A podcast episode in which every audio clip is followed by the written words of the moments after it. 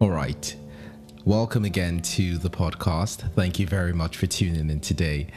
I will be starting off on the third episode of the series we're on titled Eyes on the Prize.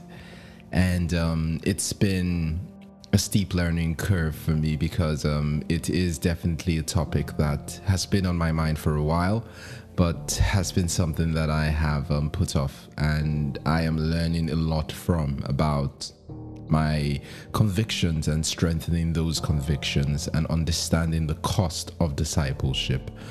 And um, in the last few weeks, we have looked at a couple of things. We have looked first at the fact that there is a cost to discipleship. We have looked at the fact that sometimes we lose things when we decide to be firm in our convictions to follow after Christ.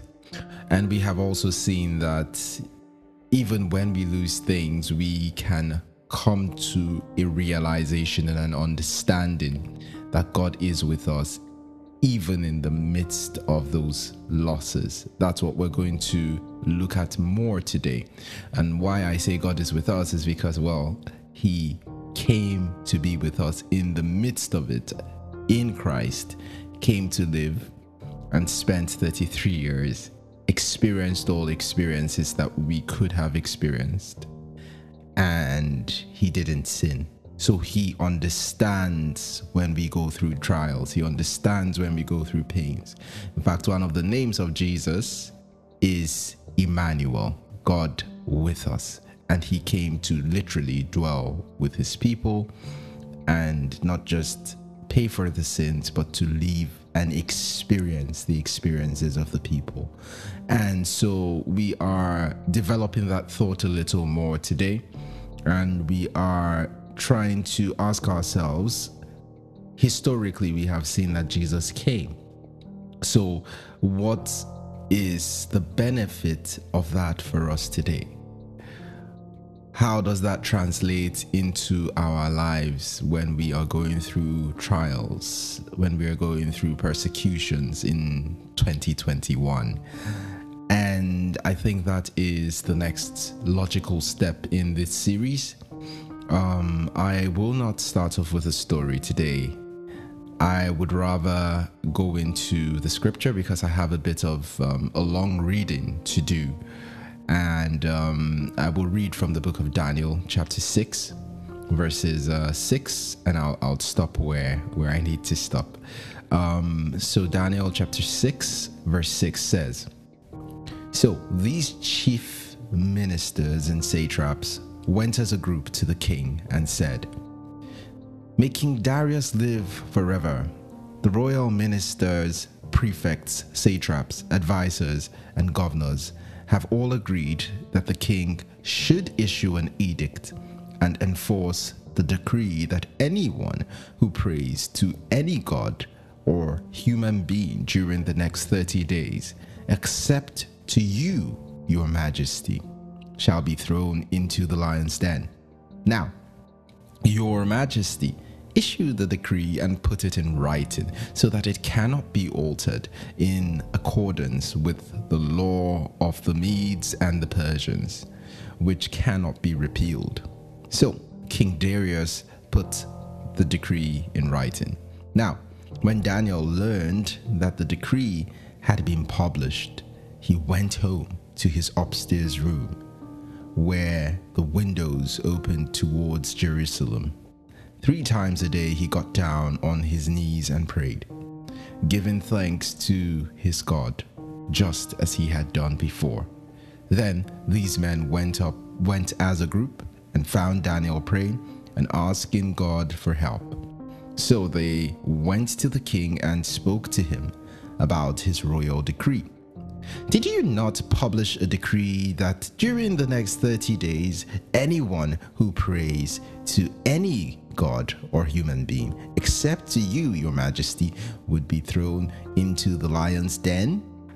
The king answered, The decree stands in accordance with the law of the Medes and the Persians, which cannot be repealed. Then they said to the king, Daniel, who is one of the exiles from Judah, pays no attention to you, your majesty, or to the decree you put in writing. He still pra- prays three times a day. When the king heard this, he was greatly distressed. He was determined to rescue Daniel and made every effort until sunset to save him. Then the men went as a group to King Darius and said to him, Remember, your majesty, that according to the law of the Medes and the Persians, no decree or edict that the king issues can be changed. So the king gave the order and brought Daniel and threw him into the lion's den. The king said to Daniel, May your God, whom you continually serve, rescue you. I'll pause here and then talk a bit, and then um, we'll see if we, we will read further a bit. So that is um, uh, verse 16. And here we see there's a backstory to this. Daniel is, of course, a, a Hebrew slave, comes in as a slave as a young boy, and, um, you know, King Nebuchadnezzar chooses to bring in the brightest and the best from the cap- captured lands uh, that he, he invades, and, of course, to use them to build Babylon and he's one of them, and he's the most exceptional of all of them. And he continues to serve kings even after Nebuchadnezzar. And here, the king had this mind to make Daniel almost basically the second in command. And it says in, in verse 1, it says, It pleased Darius to appoint 120 satraps to rule throughout the kingdom, with three chief ministers over them, one of whom was Daniel. The satraps were made accountable to them so that the king might not suffer loss. Now, Daniel so distinguished himself among the chief ministers and the satraps by his exceptional qualities that the king planned to set him over the whole kingdom. At this, the chief ministers and the satraps tried to find grounds for charges against Daniel in his conduct of government affairs, but they were unable to do so. They could find no corruption in him because he was trustworthy and neither corrupt nor negligent. Finally, these men said, We will never find any basis for charges against this man, Daniel, unless it has something to do with the law of his God. And so that is the background for that. Um, I know I've taken a lot of time reading this because I feel it is foundational to the thoughts that are to be explained, and I would rather read from the text uh, than just give a paraphrase. Um, so for me, I think that the, the, the most beautiful thought here is even if you're not living with anything, is to think about the fact that in the midst of Daniel's greatest hour, he had opposition. He faced opposition.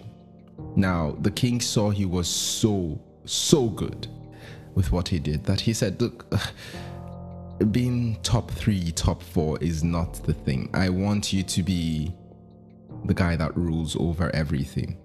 I want a vacation. I'm tired of all this thing. And of course, you would only answer to me, but this is what I want. And that sparked jealousy from people who had been there, they were born there, and they could probably not imagine a slave, in quote, you know, ruling over the whole land. And um, what really strikes me is that Daniel and what he was facing was not as a result of anything bad that he did. In fact, you, you could see very clearly in the text, they looked for holes in his character. They looked for holes in the way he did things, and they found none. And I think it's extremely important here to really, really, really say that is such an important and uh, dynamic testimony that a man did his work for many years under many kings, and they couldn't find anything to puncture a hole into his reputation and into his character, except, you know, his devotion to God. And, you know, many times we go through very difficult times. We go through very, very trying times. And the truth is, sometimes we have a hand in why we're there. So I give the example if a young man goes into a shop and steals, and he's caught, he's taken to the police station, he's then, you know, remanded before the court, and he's tried for his crimes. If he's sentenced, you know, to prison for a jail term, he is facing the consequences for his actions. But here, Daniel wasn't facing consequences for any illegal actions. He was being targeted specifically by people who were jealous. And what I really see here is Daniel's response. I think that's what jumped out to me. You know, basically, the king's edict came out and it was 30 days. I'm tempted to think that if I was in Daniel's shoes, I would have been like, well, uh, Lord, uh, I'm, I'm back again, you know, I'll be on a holiday for 30 days and um, I'm, I'm going to come back. So please just uh, be patient with me. I, I, just need to deal with some affairs. I need to take a vacation or something. Um, I probably, you know, would have thought of it just, yes, 30 days. I've been, been praying three times a day with my windows open to Jerusalem for for decades. 30 days won't hurt. It's just a month. I mean, people take sabbaticals and go out for a year. So 30 days is I mean, he could easily have explained it away. He could easily have said, "Okay, you know what? Lord, I mean I need a break these guys are after me. And you know that when I'm in that position of power over the whole land, I'm going to make sure that, you know, nobody is ever persecuted like I am. And Daniel didn't do that. Daniel didn't do that. Daniel decided, after he had heard about all that had happened, the decree had gone out it says now, Daniel, when Daniel learned that the decree had been published, he went home to his upstairs room where the windows opened toward Jerusalem. Three times a day he got down on his knees and prayed, giving thanks to God just as he had done before. And this is such a key thought, just as he had done before the current circumstance for Daniel at the time did not dictate his actions. His convictions dictated his actions. If there's anything that I want to get out of this series, if there's anything I would love the listeners to get out of this series, it is that our convictions should dictate our responses to external stimuli and not the external circumstances themselves dictating how we should respond. And it takes the grace of God. I mean, this is a very, very important thought, and I don't want to just go through it breezily. And so I will break it into two. Um, this week has just been an introduction to the thought, and that's why I'm quite heavy on the reading, and um, by God's grace, next week we will talk more. But before that, I will leave you with one more verse, and that is from Isaiah 41, verse 10. And it says, So do not fear, for I am with you. Do not be dismayed, for I am your God. I will strengthen you and help you. I will uphold you with my righteous right hand. So, we are talking about the fact that God is with us in the midst of it. And we will see that clearer with Daniel's story next week by the grace of God. And um, I would love to leave you with the thought that it is never too late to form the right convictions. It is never too late to take stock and say, you know what? I really want to be a woman, a man of firm convictions in who I believe.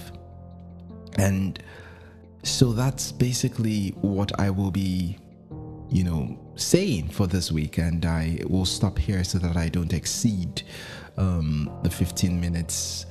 Uh, well, I have already done that. And I really appreciate your time. I appreciate that you're taking the time to listen. And I pray God blesses you and you have a wonderful week. So, see you next week by the grace of God and have an amazing week ahead. God bless you.